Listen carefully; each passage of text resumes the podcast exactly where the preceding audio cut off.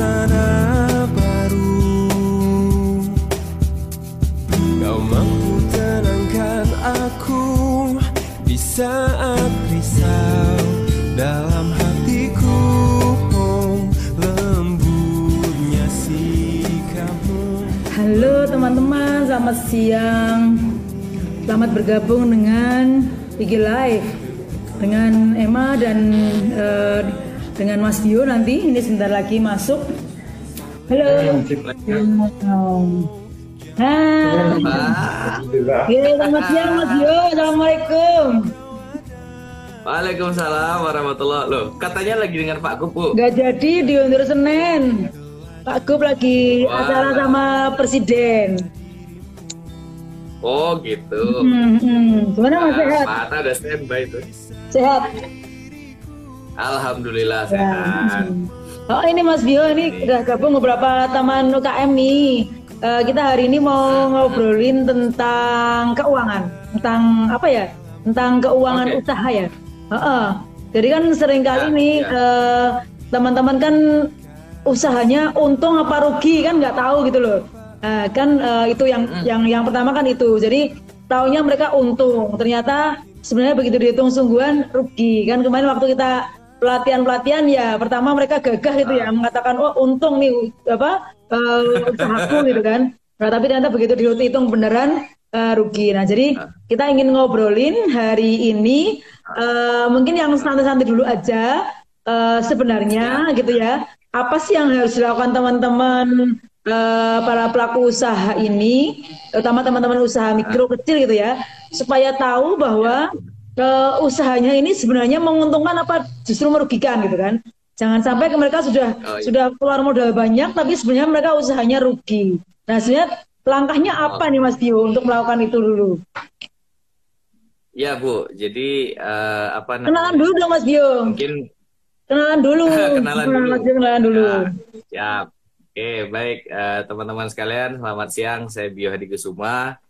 Eh, tahun 2005 di usia eh, saat semester 5 saya membangun usaha dengan modal 50.000 rupiah. Dan alhamdulillah dalam tiga tahun berhasil melipat gandakan menjadi 20.000 kali lipat bisnis kami.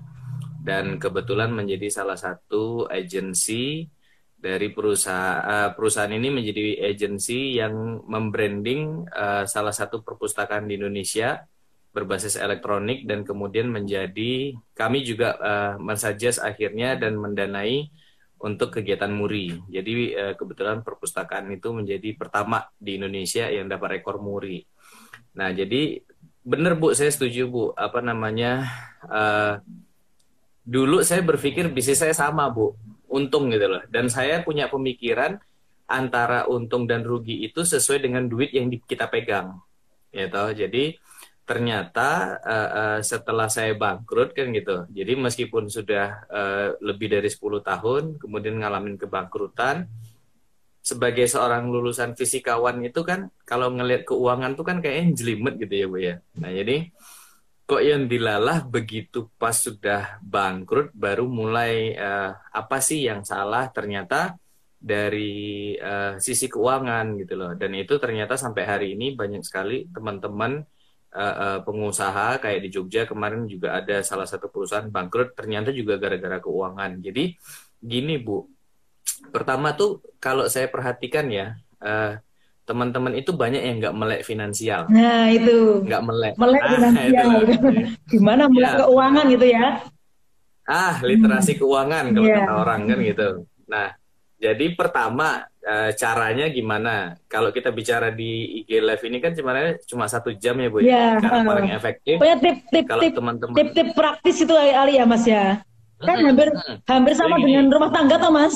Rumah tangga kan misalnya saya Ah, beda, beda, beda. Oh beda ya, beda, ya. Oh Dengan beda rumah ya. tangga beda, Oh, oh. beda Hmm, banget, hmm, beda. hmm, Kalau rumah tangga itu pengeluarannya eh, apa jelas, hmm, rutin. hmm, Sedangkan kalau di dalam dunia usaha itu ada dua bu, ada yang sifatnya beban hmm. atau disebut dengan expenses. Kemudian yang kedua ada yang namanya itu adalah cost atau biaya. Hmm. Nah, jadi gini, tadi kan kita tips pertama dari saya nih buat teman-teman di Jawa Tengah. Kalau Hmm. misalkan memang mau belajar keuangan, tahun depan saya ada kelas lagi nih di Hmm. Balatkop nih, MUK, ya kan? Nah, jadi usahakan ikut karena itu nanti benar-benar kita tata lah gitu ya. Nah jadi gini bu, tips keduanya adalah uh, paling banyak ya paling banyak teman-teman tuh salah hitung bu, Hmm. termasuk kayak saya dulu. Jadi saya selalu ngasih gambaran gini, kalau kita punya produk harganya 20.000 HPP-nya gitu kan, kemudian mau kita jual dapat untung 30%.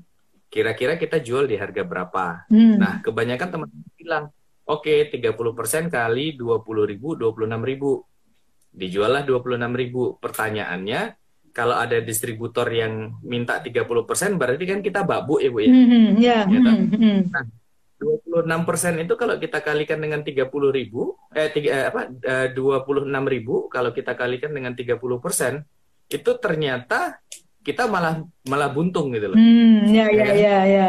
Nah, ya, jadi kenali cara berhitung yang baik. Jadi kalau misalkan kita punya HPP 20 ribu, mau dapat misalnya 30%, maka hitungannya bukan 30% kali 20 ribu, melainkan adalah 100 per 70, Hmm. gitu loh. Jadi HPP itu apa maksudnya ada yang belum tahu nih, HPP nih, ada yang belum tahu. Oh iya, HPP itu lebih ke arah harga pokok produksi, Hmm. harga pokok penjualan. Hmm. Nah, jadi saat awal mau bisnis itu kita perlu hitung dulu Hmm. kira-kira ini habis berapa nih Hmm. biaya produksinya, kemudian tenaga kerja segala macam. Nah, kita punya standar, Hmm. gitu kan? Nah, standar itulah nanti yang kita pakai untuk menetapkan harga jual. Hmm. Nah, kemudian saya pengalamannya gini dulu, Bu. Jadi, eh, saat kita menentukan HPP itu sebaiknya kita kalau saya pakai Excel ya, Bu ya, Hmm. pakai Excel gitu ya. Kita bikin simulasi. Hmm. Kalau nanti harga naik, kalau harga turun, kan gitu. Nah, pengalaman kami pernah di eh, perusahaan saya di penerbit percetakan saya, satu tahun itu kertas lima kali naik Hmm. biaya kertas. Hmm. Padahal biaya kami nggak kami naikin. Hmm. Nah, itu loh. Hmm. Sehingga yang terjadi, duitnya ada nggak? Wah ada, duit kalau bicara ratusan juta ada di, di tangan. Ya. Cuma ternyata setiap setiap bulan itu kan bergulir ya, Hmm. bergulir. Nah, kalau tadi Ibu bilang misalnya eh, antara pribadi dan rumah tangga gitu ya, sama nggak? Nggak apa eh, antara pribadi dan usaha, maaf. Antara pribadi beda. Kenapa? Kalau di pribadi kita punya pengeluaran itu sifatnya beban ya, beban. Sedangkan kalau di di apa di eh, usaha kita itu punya biaya. Biaya ini eh, keluar kalau ada produk yang kita buat. Nah, kabar buruknya, kabar buruknya adalah eh, ternyata produk yang kita buat ini kan harus kita punya target sales, Bu. Hmm. Target sales. Nah, teman-teman itu biasanya ngitungnya adalah oh kalau saya eh, HPP-nya 20.000, saya jual 30.000, ternyata saya untung 10.000. Belum, belum untung. Kenapa? Karena ah, ini melek finansial selanjutnya harus melek yang namanya struktur keuangan. Di dalam usaha itu pengeluaran itu ada tiga jenis. Satu adalah HPP produksi, yang kedua adalah eh, apa namanya marketing, dan yang ketiga itu biaya umum, listrik, gaji Ya. kita. Yang yang sering kali dilupakan itu ya. Jadi Ya, tenaga tenaga kerja kita itu nggak nggak dibayar. betul. Eh, ada Betul. ada eh, kita yang kita yang mengerjakan, anak yang mengerjakan itu kan. Paling-paling Nah, yang yang dipikirkan dibayar itu tenaga kerja yang kita rekrutkan gitu ya. Jadi ngajak Betul. ngajak orang luar tetangga itu baru kita hitung. Tapi benar. kita sendiri anak kita itu Ah. nggak dihitung, gratisan istilahnya gitu ya.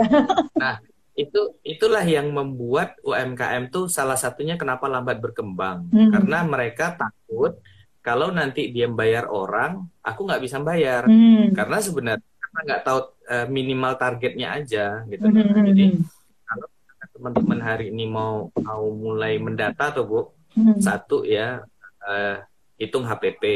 Kemudian kenali dengan baik cost structure. Jadi pengeluaran marketingnya apa saja, pengeluaran produksinya berapa. Ada yang bilang gini, Mas, saya ngerjain produksi, saya juga marketing, saya juga sebagai pemilik. Berarti ada tiga gaji yang harus Iya. Dihitung ya. Eh, dihitung ya, Iya. ya, ya. Nah, kebanyakan kan nggak nggak ngeluarin itu sehingga ketika produksinya eh, katakan dia kecapean, ya kan, mau narik orang untuk ngurusin produksi nggak ada biaya kan gitu. Nah, sehingga yang terjadi apa? Ya sudah selesai Termasuk ini ya. Mas, ya? Jadi, Kalau misalnya kan, eh, misalnya saya nih punya tanah yang luas gitu kan. Saya tanemin Ah, ah. bahan baku lah, saya tanam bahan baku. Ah, Maka ah, ketika ah. saya mengambil itu saya eh, misalnya pisang nih, pisang. Pisang terus saya buat stripping. Kan saya harusnya beli pisang dari kebun itu kan gitu ya. Beli. Nah, Harus beli, harus beli. nggak bisa Nah, asal kan, ngambil kemudian pengalaman. dihargai gitu nggak boleh ya, harus beli ya. nggak boleh, Hmm. nggak boleh. Ini pengalaman dengan salah satu peserta MUK, Bu. Hmm. Jadi ada yang mau dapat investor untuk pabrik yogurt, Hmm. ya kan? Tektokan. Nah, jadi ceritanya, Mas aku mau ngebikin peternakan. Lah boleh, tapi pertanyaannya bisa nggak kamu hitung investasi untuk peternakan, biaya operasional peternakan, hasilnya berapa?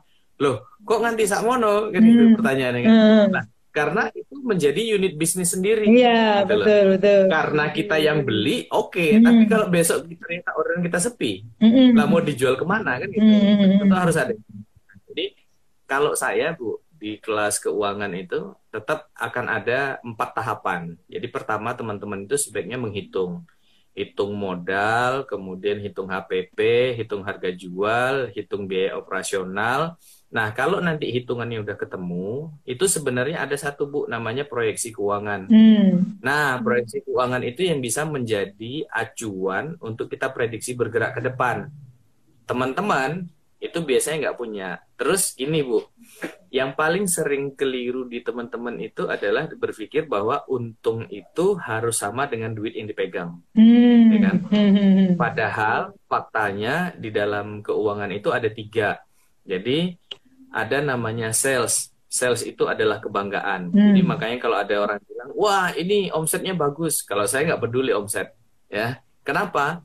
Nanti ada yang bilang itu untungnya sekian persen. Iya, saya akan la- lari ketiga. Jadi satu sales adalah kebanggaan, yang kedua adalah profit and loss itu sebagai ideal, dan yang ketiga itu kenyataan. Apa itu kenyataan? Itu adalah uang cash. Hmm. Nah, biasanya teman-teman jualannya bagus, uang cashnya itu orang pada eh, ngutang dulu sama dia, Hmm. ya kan? Nah, udahlah salah hitung, ya kan? Salah hitung, kemudian ada yang berutang lagi, ya. Habis itu gara-gara nggak pernah ngitungkan gaji sendiri, akhirnya duit main tarik-tarik. Ya, Coba ya. kalau istilah tuh yun, Ya. Ya kan, istilah. akhirnya sudah. Nah, kalau ditanya, emang kamu serius di bisnis? Serius. Tahun berapa nambah karyawan?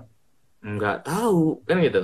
Padahal itu bisa diprediksi sebenarnya. Kalau di kelas sama Balatkop, kita bisa bikin prediksi itu, Bu. Gitu. Hmm, ya. Jadi, eh, bulan keberapa atau saat penjualan berapa yang ini akan naik, sehingga kita nambah karyawan itu bisa diprediksi. Selama kita tahu eh, beban sama biaya yang akan dikeluarkan di bisnis kita. Kayak gitu loh, Bu. Sebenarnya gini mas, seberapa penting sih ya eh, melek keuangan itu eh, bagi usaha mikro. Jadi kalau Ah, oke. kan kadang-kadang orang mikirnya begini loh mas, kadang mikirnya begini.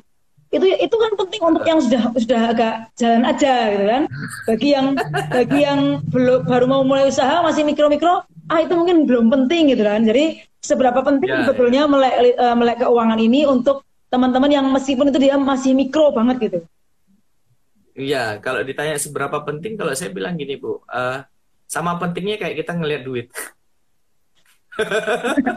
Karena kan kita ini kan mata duitan. kan. Hmm. Ceritanya kan kita punya usaha tuh mata Iya. duitan. Jadi kalau Hmm. mau ngelihat duit, ya melek duit sekalian aja. Ya, ya. Jadi sedapat mungkin dari dari awal lah gitu loh. Jadi dari awal karena ada sih, memang ada sih kalau orangnya dia nggak peduli. Namun ku tak bisa Kau pun selalu